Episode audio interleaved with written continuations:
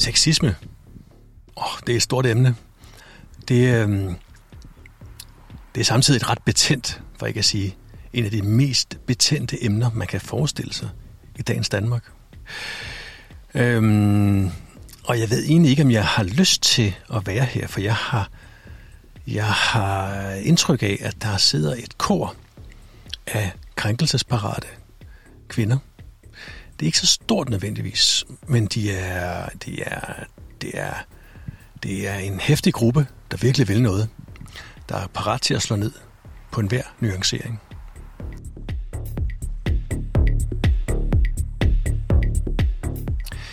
Jeg fik lige tanken, når nu de her kvinder, de taler så meget om sex hele tiden, og opfatter, ja til synligheden opfatter, selv det mindste kig eller hånd på lår, eller, eller arm omkring skulder eller lignende, som forsøg på sex eller uønsket seksuel opmærksomhed, så får jeg tanken, hvem er det egentlig, der tænker på sex i alting?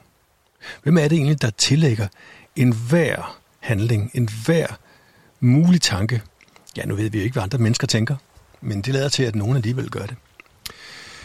Øhm, spørgsmålet er, om det ikke er de her krænkelsesparate kvinder, der har et problem først og fremmest.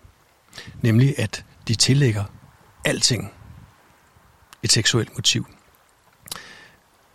De spørger ikke. De konkluderer.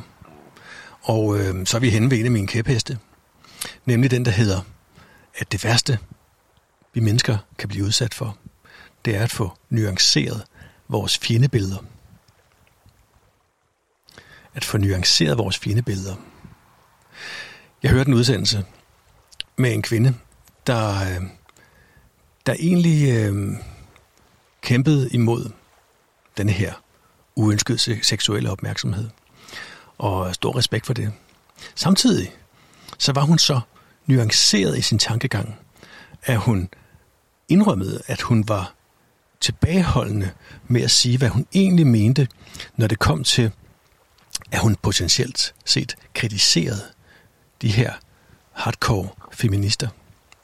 For hun sagde, at hvis hun gjorde det, så er det ligesom en slags sharia, så er det som en slags vogternes råd, der slår ned med en fatwa over hende.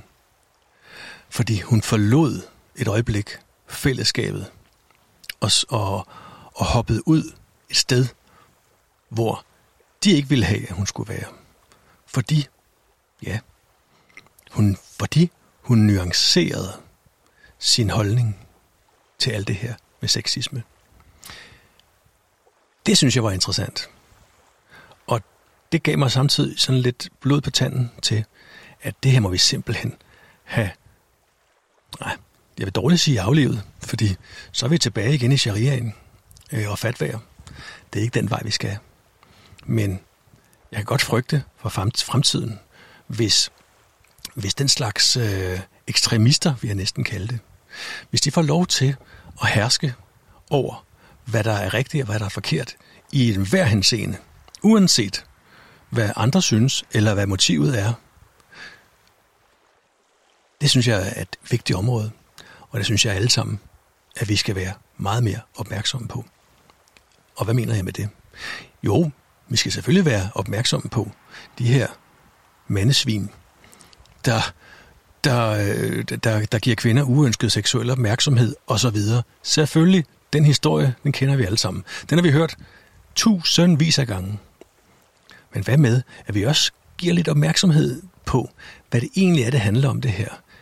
Kan vi i al fremtid Øh, have, at en hvilken som helst kvinde, når som helst, 5, 10, 20, 30 år efter en oplevet, eller hvad det nu er, krænkelse, at det er det samme som, at nu skal den frem i lyset, og øh, gerningsmanden skal straffes. Helt udenom retssystemet. Helt udenom om øh, politi, anklagemyndighed, lovgivning. Kan vi leve med det? Kan vores børn leve med det? Kan vi give dem den arv? Ja, det skal de leve med. Kære venner, vi har brug for en nuancering. En nuancering af vores fjendebilleder. Og af vores heltebilleder.